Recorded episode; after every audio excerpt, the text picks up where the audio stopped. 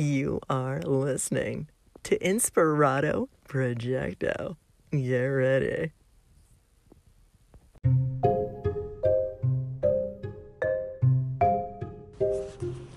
Get ready, ladies and gentlemen, creatures and extraterrestrials, one and all, young and old,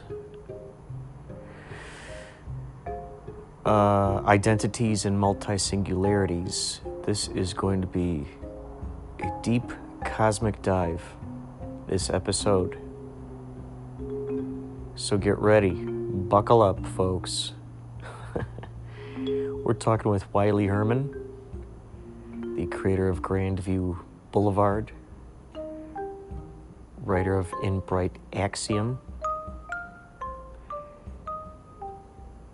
writer of The Tolls, collaborator on Crystore Inc. You're going to hear him discuss all kinds of creativity. This is part one. He's going to talk about his, his buddy Spencer McCall, who we have interviewed on the show before.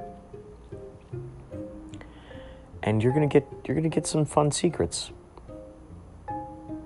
I personally I didn't know what questions to ask him because I had so many questions zooming in all at once. They all wanted my attention. They're like, "Ask me, ask me, ask me." So th- I, I, did the best I could navigating through the. Um, I get those images of like when, you know, like in those movies where you see people go on vacation. I've never, this has never happened to me because I haven't gone to foreign lands per se. But uh, you know, you see how you, how the folks they step off the plane and all the little kids start, uh, you know, begging, you know, yanking on their clothes. I want some. I want some. That's kind of like what it was like with these questions ask me, ask me, ask me. So, this is part one of that, folks.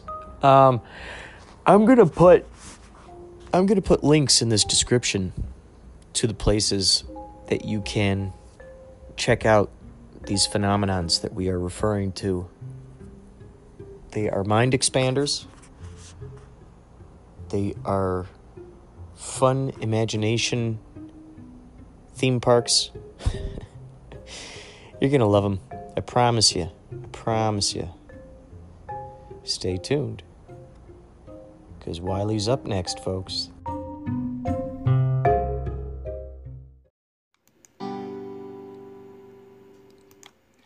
David Lynch personally started a campaign in Hollywood to get Laura Dern an Oscar nomination for her performance in Inland Empire.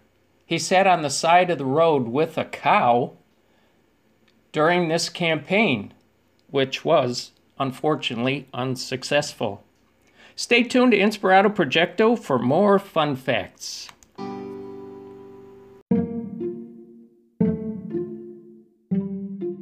Grand Grandview Boulevard is so fun and so textured and so layered, and I like all the little Easter eggs in there. It's so great that the that Wylie and the family is is watching the Institute on the on the TV, and uh, uh, the the phone call with in Bright Axiom. You know, it's just so cool to see how it's all woven together, man. I, oh, thanks, man. Yeah, it's it's got like way more meta once in Bright Axiom came out. It's just like another layer of okay, now it's commenting on yet another film within a film, within a documentary, within an actual family, and that's like my favorite kind of story to tell. Me too, man. Um, Me too. That idea of crossing all of these universes together. Well, and in the case with uh, um, uh, the uh, the uh, uh, with Crystore Inc., how that's mm-hmm. then parallel versions, parallel universes. That's yeah, you know, yeah. in addition, it's kind of crazy.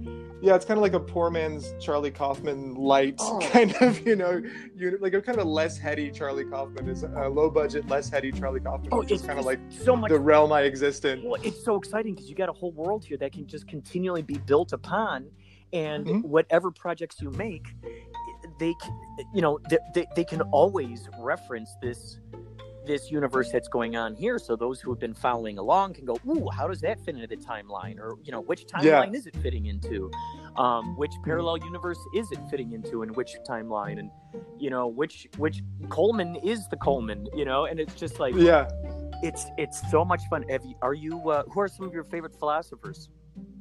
Oh man, that's kind of that's a tricky question because I was never really into philosophy. Like I'm I'm a film guy like through and through, so all my philosophy you know comes from film. Um, my wife is the uh, the academic in the in the uh, in the family. She's a, a, college English teacher, so she'd probably be able to answer the actual philosophical, you know, list. But um, well, yeah, man, I was just your yeah, your subject matters just go they're just deep in terms of there's just a lot of layers going on there and a lot of sort of like universal questions that are kind of filtering through there so it just kind of made me wonder um, you know what what that might be what some of your influences might be that that contribute towards this?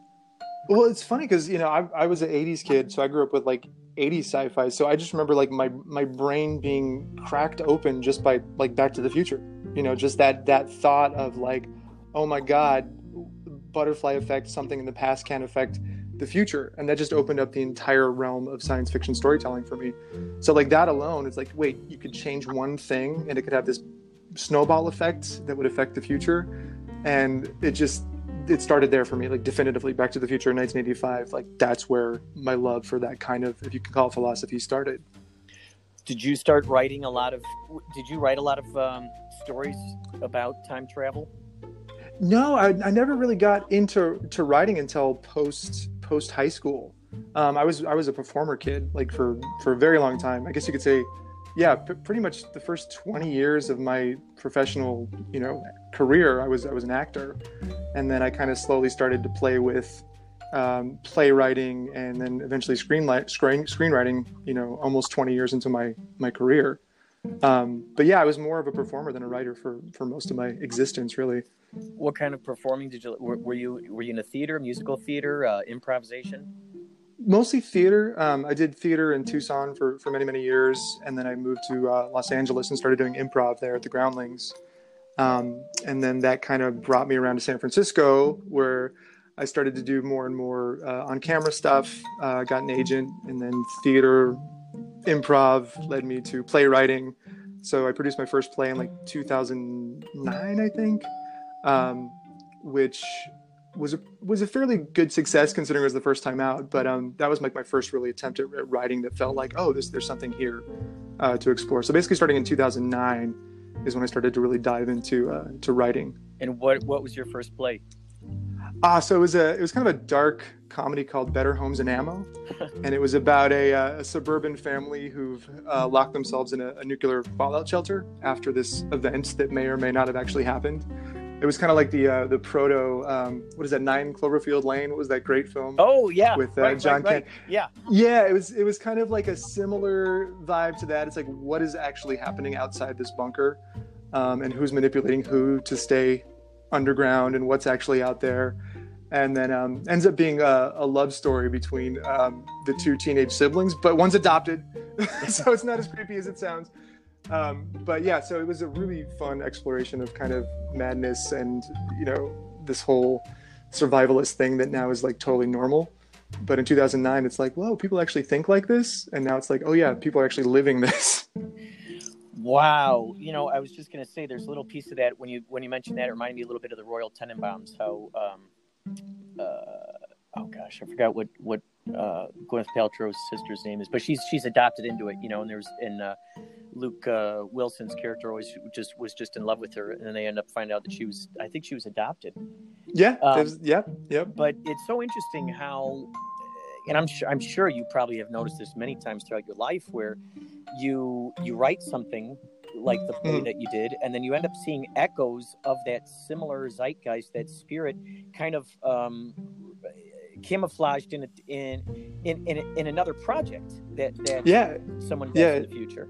It's zeitgeist. Well, it's not even future. Sometimes it's like literally simultaneous. Like yeah. um, my short film. Did you watch the Tolls? The the World yeah. War II. Oh yeah. So the craziest thing about that, you know, it's this. I wanted to do a, a, a modern take on a Twilight Zone story. You know, like a 20, 23 minute Twilight Zone episode.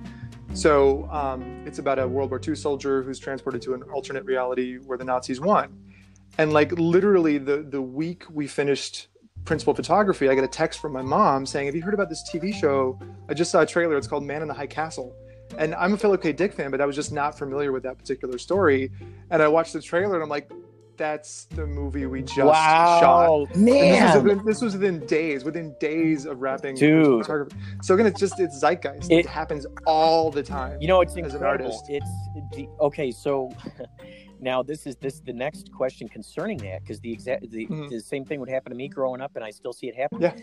When when you first started noticing that type of thing happening to you, was mm-hmm did you what how did you view it how did you when you first started noticing the, these types of synchronicities happening how did how did you how did it affect you oh like profoundly like i I, I it was kind of my first introduction to like there's there's something else going on. That was like my first introduction to like the the reality of science fiction. Sometimes it, it's like life is more amazing than fiction when stuff right. like that happens. When it's just so spot on and so in your face, like there's a reason that there are parallel storytellers telling almost this exact same story at this exact same moment science fiction becomes reality and then it makes it way more profound and personal i think now as you found yourself now as you found that happening more and more um, mm-hmm. either you know on projects that maybe you had written down you go oh this would be a fun idea for a character then that exact character pops up in a movie or mm-hmm. uh, an idea for a song or whatever um, and then you end up seeing it happening out there in the world um, did you start finding yourself going hey you know what um,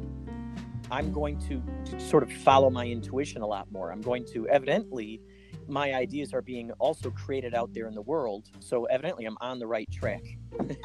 well, it's tricky because it's it's often kind of deflating because it's like you have this yeah. idea that you feel is original and fresh, right? And then you feel like someone, then you realize someone with you know a bigger budget and more influence has done something either identical or extremely similar. The question is, well, it's still my original idea. Do I pursue it or do I do I oh, stop? Oh, man, like me and me and Spencer McCall, who you know introduced us, we were working on a, a pilot for a, a, TV show called Bombed, um, and it's about this post post apocalyptic like Mad Max landscape where a group of traveling uh, actors they travel across you know the the Mad Max hellscape in a caravan performing episodes of old like 90s TV shows, at least what they can remember from them and then it turns out there's there's a book and i can't think of the name of it which is like almost the exact same thing but oh it's a oh bunch of shakespearean God. actors who don't actually have the text. It's just like what they remember of the text and they go around in a post-apocalyptic caravan performing shakespeare. Wow. And then there was another play that we didn't know about uh, mr burns. Have you heard about that one? It's based on the simpsons. No it's a post-apocalyptic caravan traveling post-apocalyptic landscape performing Whoa. simpsons episodes Whoa. so like all three of these things happened simultaneously and i hadn't heard of either of them until we basically had the the, oh the pilot you know laid out oh man so it's just you can't you can't deny it when it's right there and it's just like i said it's just zeitgeist oh it's parallel thinking it's collective consciousness but it's real gosh it really is you know and it's so funny because i used to get so when it growing up i used to get so frustrated and just so angry about this going oh my god yeah. someone else is out there is making my thing and i had dibs and yeah right exactly it's like dude i had dibs on that thing and then i uh-huh. started and then I, because I would start to help me sort of cope with it. Um, mm-hmm. I, I would devise this. I, I, I had this idea that okay, so these thoughts are coming to us, and I imagined a thought cloud. Like, okay, here are these mm. magnificent ideas, and it's going just kind of floating over my head, and it's going, okay, are you going to use me? Are you going to use me? Because I'm moving. Are you going to mm-hmm. use me? I'm your and, conduit. exactly, and it's like, yeah. if I, I felt like if I jumped on it fast enough, then I could be mm. the one that got credit for doing that thing. You know, yeah. then it became sort of like this little competition between because I because I once you start seeing that that your stuff evidently is is out there and and being mm. created by other uh, uh, uh, uh, other folks, then you're like, okay, apparently I'm I'm plugged into something here. You know, mm. now now the thing is is to go, how fast can I strike? You know, you got to strike the iron when it's hot. You know, so then yeah. that started inspiring to go, okay, I just got to follow the intuition here. I just got to keep following it. You know, in this sense, mm-hmm. um, and. you know, you're right. It is. It is such a tricky. I was just thinking about this the other day about how there are these companies that say, okay, well, if you come in and you pitch your idea to us, let's say if you're a writer and you pitch an idea to this company and they go, okay, well, if we, you know, you have to sign this thing because if we already happen to have that idea and we get it, you know, made, you can't sue us saying yeah. that we stole your idea. So I, would always think like, oh my God, that's so terrible because then the pe- people there might might just be uh, taking your idea and pretending that they were the ones who already had the idea. But then I thought, okay, what if I were to place myself in the shoes of that company? That mm-hmm. is allowing writers to come in and pitch their ideas to me then it's like oh my god i already had this idea sitting back there in the archives of my brain going oh you know, someday I'm going to create this. Now all of a sudden, here's this writer who then tells me this mm-hmm. idea. It's almost exactly like that. Now you're stuck at this standstill because now you're going, oh god do i do i bring this person you know into the original idea i had? Can we blend those things together? And we we both you know you know use this enthusiasm bring this to light. Do i just say no sorry we already have an idea like that but then would i be hesitant in making that idea? Because i wouldn't want that guy to think that i stole that idea. You know? so yeah. like, you're such in a weird it's such a strange thing when you when you're dealing with ideas in the universe, huh? Yeah, well, it also comes down to like ideas versus like scripted content. Like I remember when I was living in Los Angeles, like the first spec script that I wrote was with my roommate, and it was a King of the Hill episode that we pitched to the uh, producers. And the B story was Bobby Hill going to a gay rodeo.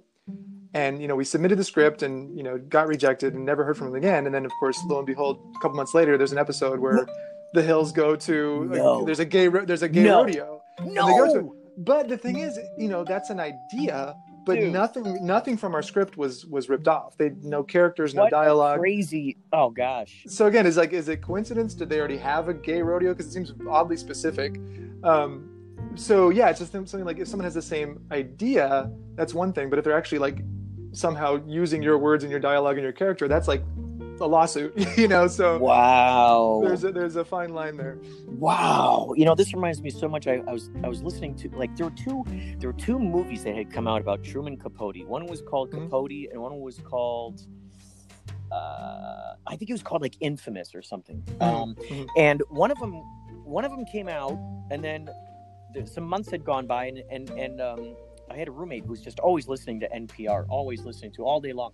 And so I'd mm-hmm. walk through there and I heard that I heard this conversation going on with with a director for mm-hmm. the movie um, which whatever the second one yeah, was that was yeah. coming out. And they're like, "Well, what are your thoughts about the fact that a Truman Capote movie already exists and now you're coming out this one?" And the guy goes, "You know what?"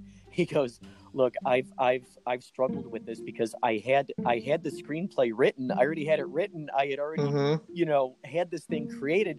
Years before mm. that other movie that just came out a few months ago. yeah, but and I already had this whole screenplay, and now finally I get the financing. Now I'm putting it together, and he's like, I just had to go through with it. it it's like yeah. I couldn't, you know, there's already a momentum going on there. I, I, just had to go through with it and and go screw it. Whatever anybody thinks, if they think I stole it, so what? I, yeah, you know, it's like I I I'm making this movie for me, you know. But there's also there's also a very you know well documented Hollywood game of studios doing similar projects on purpose at the same time to see who can get the better one out.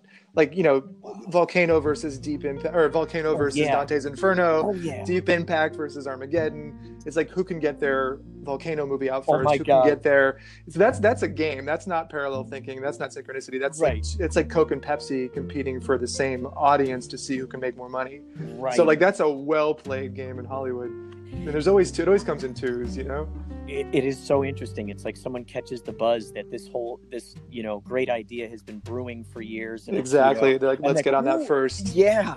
Yep. I, I yep. remember I'd see that like at Blockbuster, where like, and I was just joking with my buddy about this the other day about how, um, like okay let's say for instance there are all these these these trailers. Let's say there's all this buzz about a new king kong coming out in the theaters. New king kong is on its way. And then you get like some some you know like a roger corman type of uh, mighty uh, joe young. Yeah right. And they come out right right. And they're like okay let's hurry up. Let's beat him to the punch. Let's come out this thing. Let's ride the wave of the excitement of you know it's like they're seeing that that this wave is going to come crashing in. Everybody's excited about Godzilla or, or a, a, new King Kong movie. Okay, all right, let's hurry up and make a, yep. a, a, smart ape movie. Which is like the polar opposite of like the kind of magical synchronicity that's cosmically linking us all that we were talking about earlier. That's just oh, yeah. pure dollar signs. Oh, but that's how Hollywood works. So now I, I, I got to ask you, what are what are your thoughts about synchronicities? What are your thoughts about um, about those kinds of magical happenings? I okay. There was a point, um, I don't know, probably a decade ago. I was working on a screenplay, and it was all about synchronicities, and I was like very much wow fe- feeling the flow of synchronicities. It's kind of my first attempt at a, a full length screenplay, and I remember being at the SF MoMA. Um, I was because there was an there was an element of paintings in my screenplay, and I was just doing some research, and there was a very eccentric, very strange, very tall, very bearded German guy in our tour group, and like out of nowhere, he seemed to kind of look at me and say, Synchronicities are God's way of saying hello. And I know that that's an old term, but I had never heard it before. and it just seemed like the perfect moment and the perfect person and the perfect weirdness to, to have that said to me. Yeah. And that that kind of became my definition. It's like, yeah, synchronicity is God's way of saying hello. Th- that's very subtle, and I like that. Dude, that's brilliant. You know, because as you described that, it reminds me of like maybe a moment that happens in Twin Peaks where the log lady tells you some very you know, great piece of wisdom from the log, and you're like, I gotta listen to this. The log yeah. lady's telling me this. I got exactly, exactly. Uh, so it's that's just great, man. That that you view the synchronicities in that way because it's my favorite thing ever in the whole world to talk about. And I would, I yeah. Would, my dream is to is to um, is to live live live in a world where as as you're at the as, as you're at the uh, uh, the shopping as you're at the, the market you know the, mm-hmm. the uh, cashier is talking to the next person in line about their latest dream or their latest synchronicity or mm-hmm. uh, while you're at the street corners you know people are talking about synchronicities and all their excitements of seeing these new manifestations of reality happening for them and um, and I think it's starting to happen more and more. I'm starting to notice more and more of this, at least through uh, TikTok, well, through Instagram too. I'm starting to see more people kind of diving into the cosmic soup and, mm. and uh, uh, bringing awareness to it, um, bringing this wonderful ubiquity to it. So that way, um, it gives people a a new perspective as to how their place is within the great uh, within the great puzzle of the, of the universe. Yeah, and, I think it's a beautiful thing too. Although also that same cosmic stew is where a lot of these ridiculous conspiracies come up too. So it's like, how do you, how do you separate these things that are kind of like pure and beautiful and, and relatively simple if you really tune into them versus just hot garbage that's coming from that same cosmic stew of the internet, you know? Well, yeah, and you know it's interesting. So, okay, so synchronicities, like you're saying, it's God's way of saying hi, and that's that is mm-hmm. such a wonderful way of putting it. And mm-hmm. every time a synchronicity happens, anytime an epiphany happens, I feel like it's like the cosmic high five. I feel like mm-hmm. me and the universe are going, all right, yeah. you noticed it, I noticed it. You mm-hmm. know, what a great gift. We're we're both rejoicing in this thing.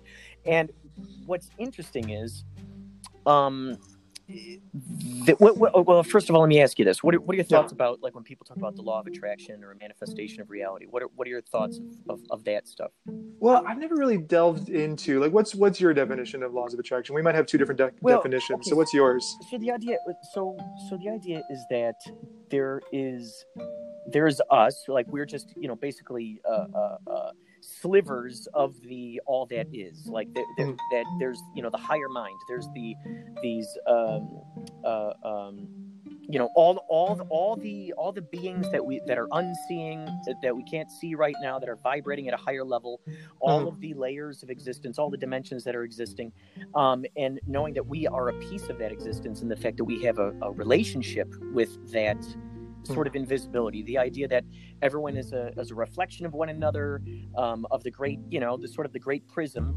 um, mm. and the idea that um, when you take into that idea of einstein about how everybody's reality is their own relativity so mm-hmm. so like your paradigm um, the synchronicities and whatnot that you see are going to be in direct relation to uh, your highest uh, the, see, the idea is to bring about the best version of ourselves, our highest mm. version of ourselves.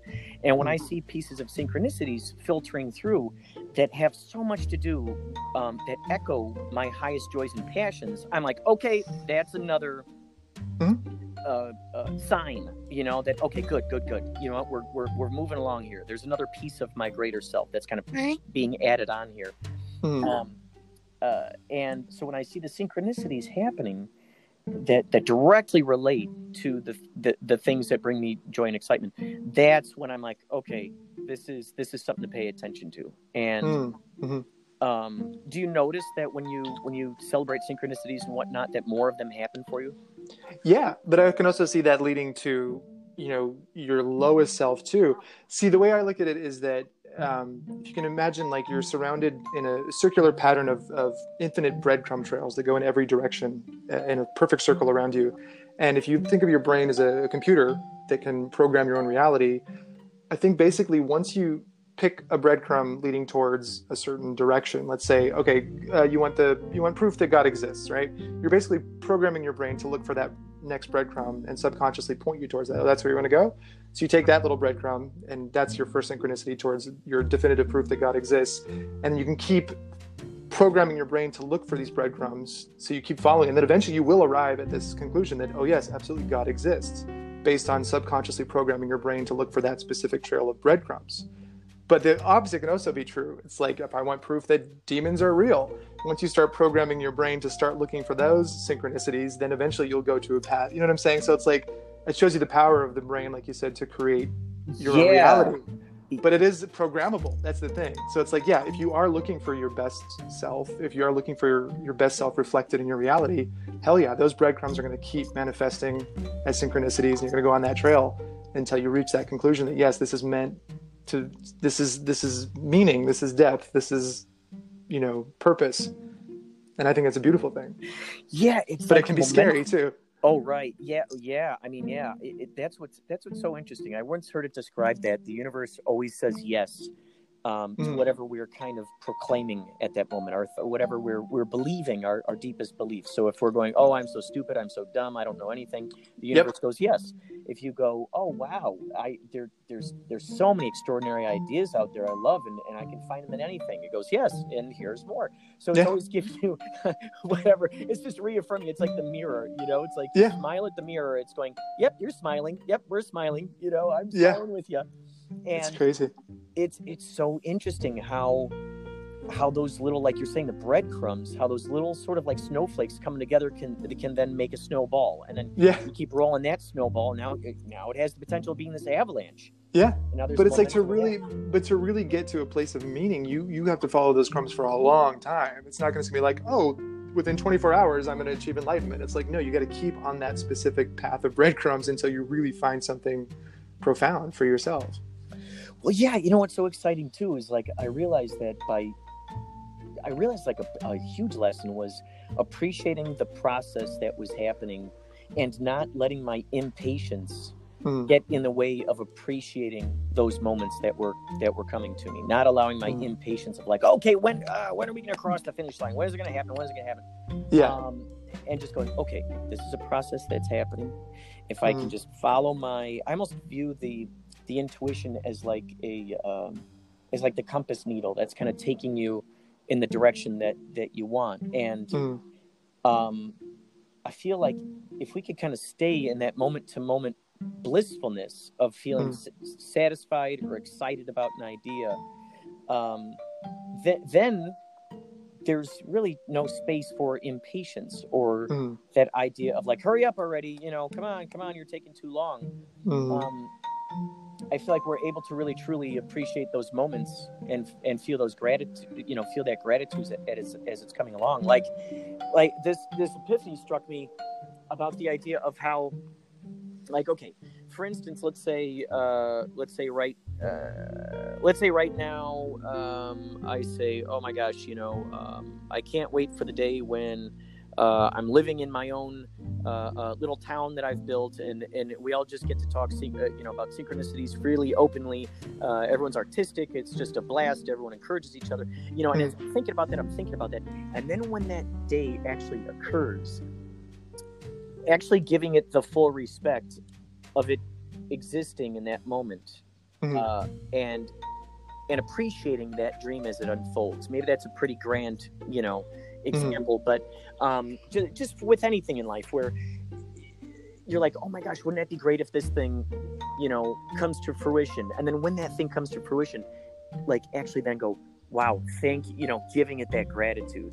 Yeah. Um, yeah, that's that's the hard part because it's like you know, once you get what you want, there's that moment of like, okay, how long can I hold on to this? Once you're like really, really immersed in a in a creative headspace where everything is flowing very well and synchronicities are coming at you from every angle, and it's like kind of telling it the story's telling itself. And then at some point but at some point there's that deflation and you have to come back to reality. Not reality but you have to come back to a more i don't know metered reality is what i call it because it's like when you're really caught up in it it can be all consuming like when i'm really in a place of creativity and it's flowing i'll be up at five o'clock every morning for months you know just writing or creating or whatever it is. But then it, after a while it kind of ebbs away and it's still there, but it's like you can't live in that. For me, I can't live in that place all the time.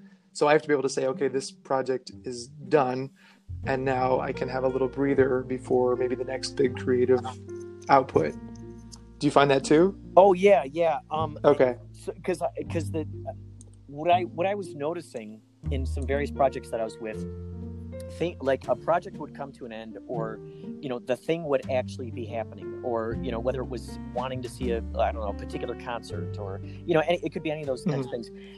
And what I was noticing was that that uh, the the the idea of let's see as things were happening in real time I, I i was finding that i was not giving it the proper respect that like i came to the re- revelation like okay what was the point of me even dreaming up this reality if this mm. reality that's happening before my very eyes if i'm not actually going to congratulate it on its existence or thank it for mm. for making its way through the ether into my manifested reality. I like that, man. That's a good that's a good reflection on gratitude. I love that.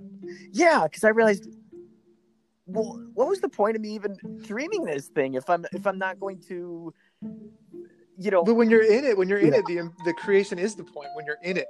But then right, it's like that right. that post oh, that yeah. post check in, it's like, okay, now what? Why did I do that? And right, like, right. it's still amazing, but it's like, yeah, you really have to check in yourself. Like, yeah, what was the point of that? I'm, I'm, I'm always at a point, uh, yeah, after a project is over, where I'm like, what was the point of that?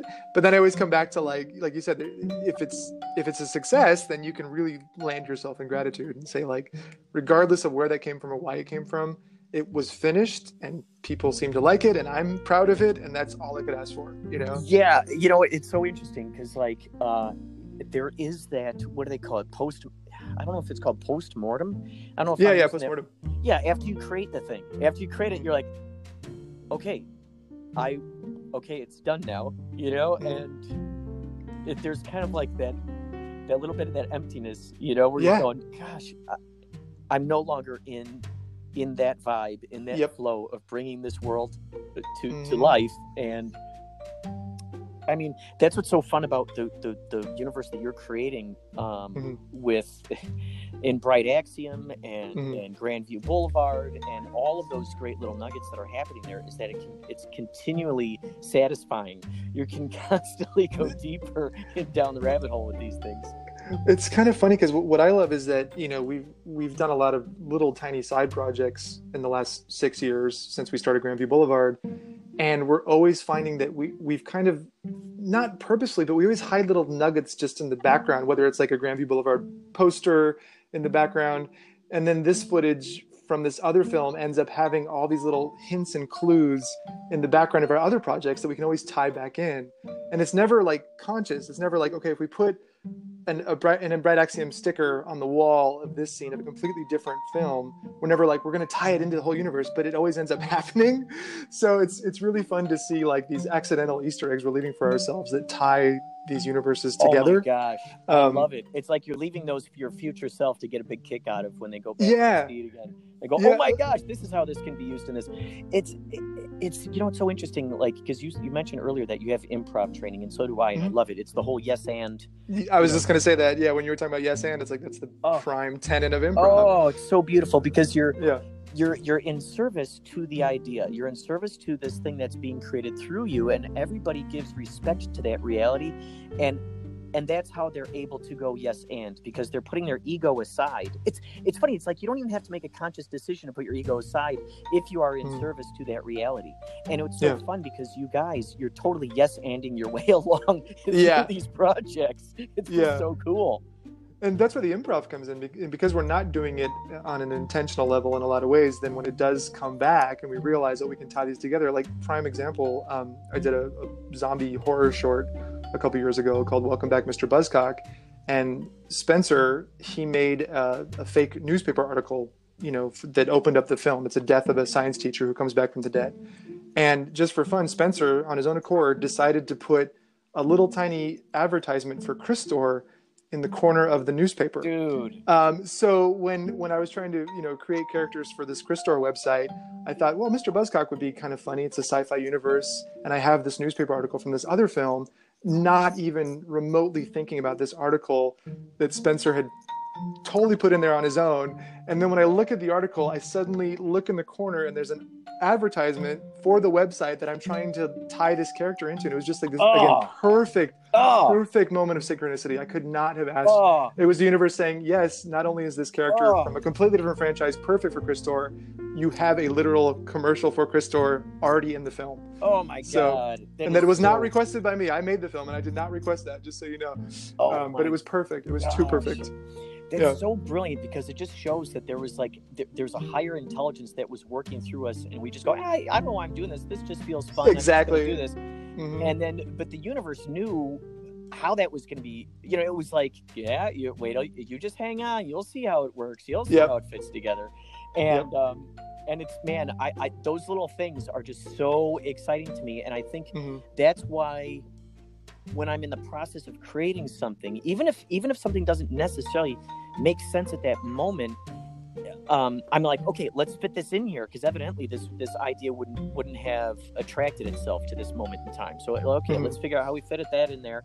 And what's so fun is like with with history, there can always be a you know there can always be a backstory that nobody ever knew about that has to mm. tie in with the very thing that you're doing right here. You know, so there's always there's yeah. always that thing you can reach into the archives and go, oh, here's this old newspaper article. Oh, did you know that this you know mixtape was found in this person's car? You know, yeah, it's really fun. Yeah. Oh. It's like the puzzle. It's the, the, the just shaking up the box of puzzle pieces from completely different jigsaw puzzles, and yet if you really look, you can find the way to fit them all together. You know. Oh man, it's so fun because like in the toll, the guy he just you know he talks about oh sometimes it's a yellow bridge and. Uh, mm-hmm. Uh, uh, in the movie, they go out there and it, I, I believe it's green. I believe it looks green at that moment.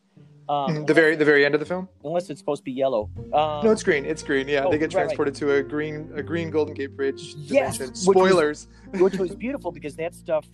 Well, heck, even if even with that spoiler, there's there are mm-hmm. so many so many convoluted, uh, uh, uh, uh, layered and textured things going on in, the, in that mm, movie. It's Thanks. like it's like there's so much great stuff to wade through that um, I mean, it was just so cool when you when with the uh, with the color changing of the bridges, and then just how mm. that fit in with the uh, the Verlis Bridge Society. Ver, yeah, the Verels the Verels Bridge yeah. Society. Yeah. Oh yeah. Well, but that's a, that's another synchronicity too. That uh, again, this this I don't know if this is like too much of a curtain reveal, but um, you know, there's a there's a Discord that goes with um, Crystore Inc. the the website we created, and the people on Discord they were kind of like going through old images online of the tolls. And one of them i don't know who it was on discord they they basically found two old versions of the tolls posters. At one point it was called the toll. And then we had to change the name to the tolls because a bunch of other short randomly synchronicity synchronicity came out the same year almost oh, the same boy. year called the toll. So we added an s to it right? So somebody on discord posted these two posters the toll and the tolls you know up above each other and i was like huh that's almost like two different versions of the same movie. Whoa. And that's what created the Crystore universe multiple dimensions. I'm like, well, let's see what happens if the characters from the Tolls actually exist in parallel dimensions in real life. So we took the filmmakers from the Tolls movie was where there's parallel dimensions, and I decided based on Discord posting those two posters, like, okay, let's play with that.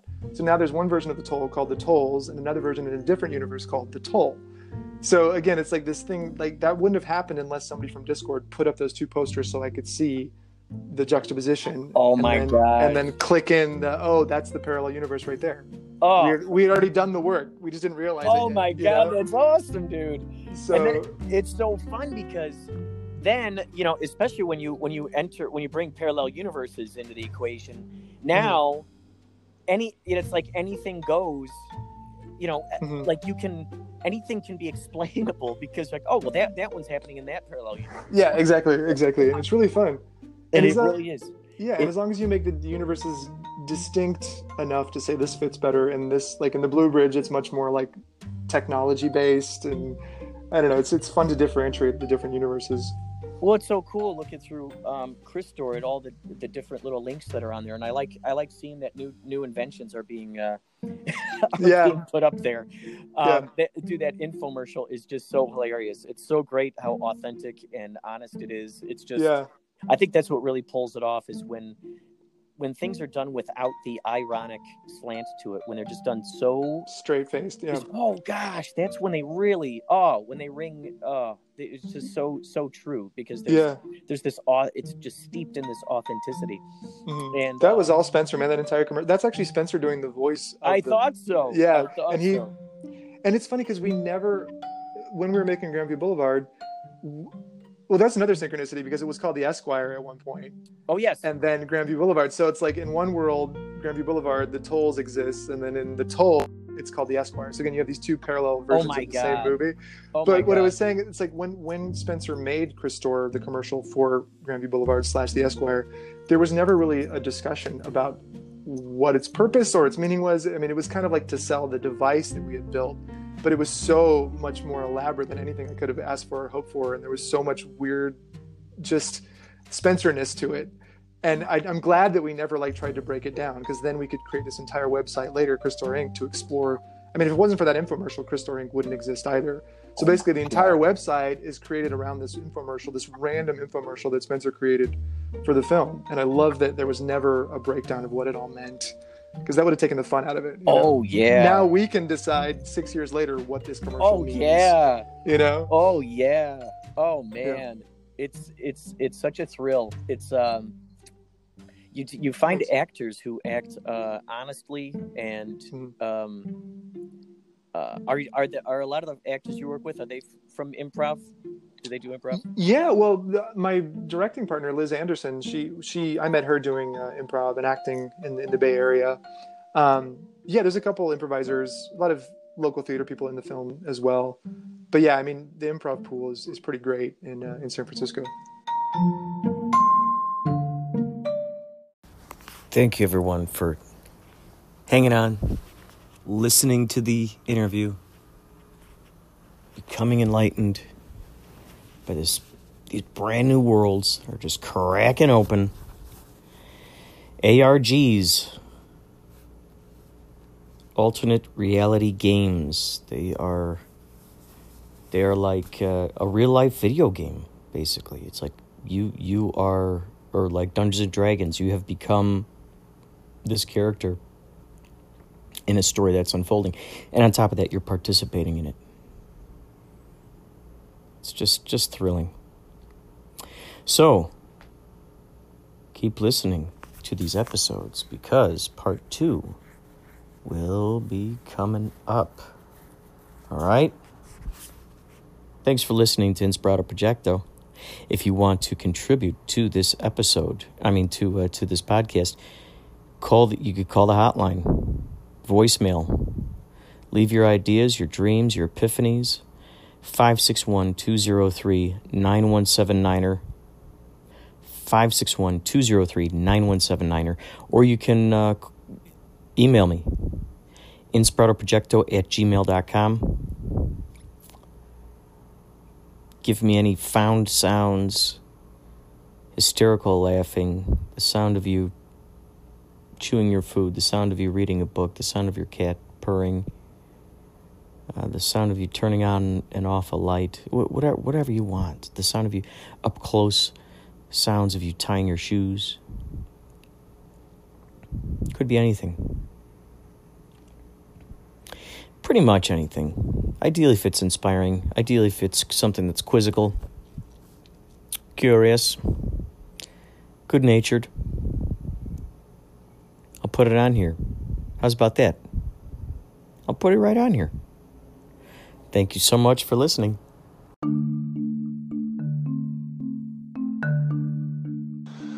Hi, this is Jay Aaseng from Twin Peaks The Return. You're listening to Inspirato Projecto.